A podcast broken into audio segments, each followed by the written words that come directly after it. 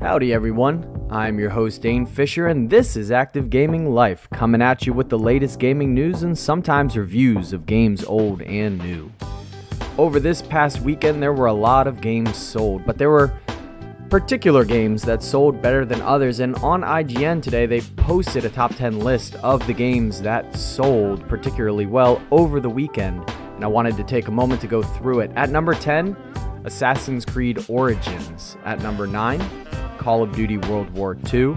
Number 8, The Legend of Zelda Breath of the Wild. Number 7, Destiny 2. Number 6, South Park The Fractured But Whole.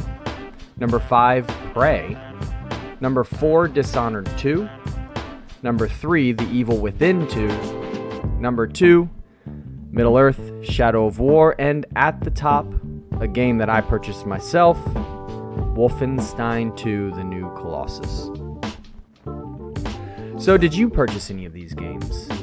I'd love to know with a call in, but what I noticed at the stores and what stuck out to me about this list is I actually was thinking about also picking up Assassin's Creed Origins, seeing the reviews and hearing about how awesome this game is supposed to be.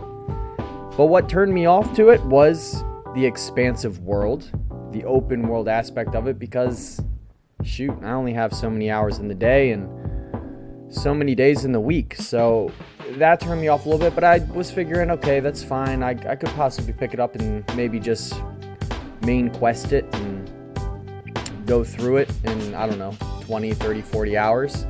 But then I looked at the price tag and it's actually, it was $35. So it was $10 more than the top three on this list Wolfenstein 2, Middle Earth, and The Evil Within 2, all coming in at 25 bucks, which is a hell of a deal for a game that was just, or for games that were just 60 bucks before that, before that day on Black Friday.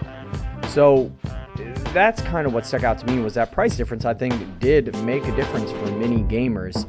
The deal just didn't seem as hot. The game, the deal didn't seem as good or tasty.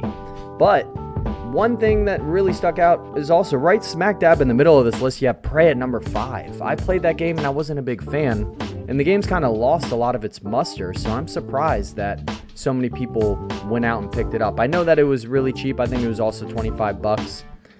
And South Park, I was happy to see that on there. I have yet to play it, but I love to see that franchise. I love to see that studio get a lot of support. Destiny 2, no surprise at number 7. The Legend of Zelda Breath of the Wild is at 8. And I don't think there were any deals in particular on that game. And Mario Odyssey is strangely absent. That's an interesting turn of events. I saw plenty of Switches for sale at my local Best Buy. You could go, you could have gone in at any time on that day and picked one up. Only the gray, mind you, but you could have picked one up nonetheless and gotten a choice of Zelda or Mario. It looks like Zelda won out. And Call of Duty World War II at number nine. It's Call of Duty. It's still in there, and you know, I love the game. But I'll tell you what. Did you purchase Wolfenstein 2? Were you one of those individuals out there picking up on that deal? I sure was. And it was well worth it.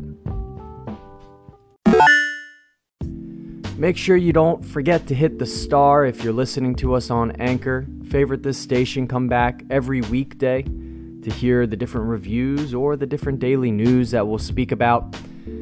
As well as if you're listening to us on any of the podcast stations and subscription services around the world, make sure you subscribe to make sure you get us input into your RSS feed. Otherwise, you can follow us on Twitter at Active Gaming Life. Drop the E from active. But until next time, make sure you're earning that entertainment. Get out there, get active before it's game over.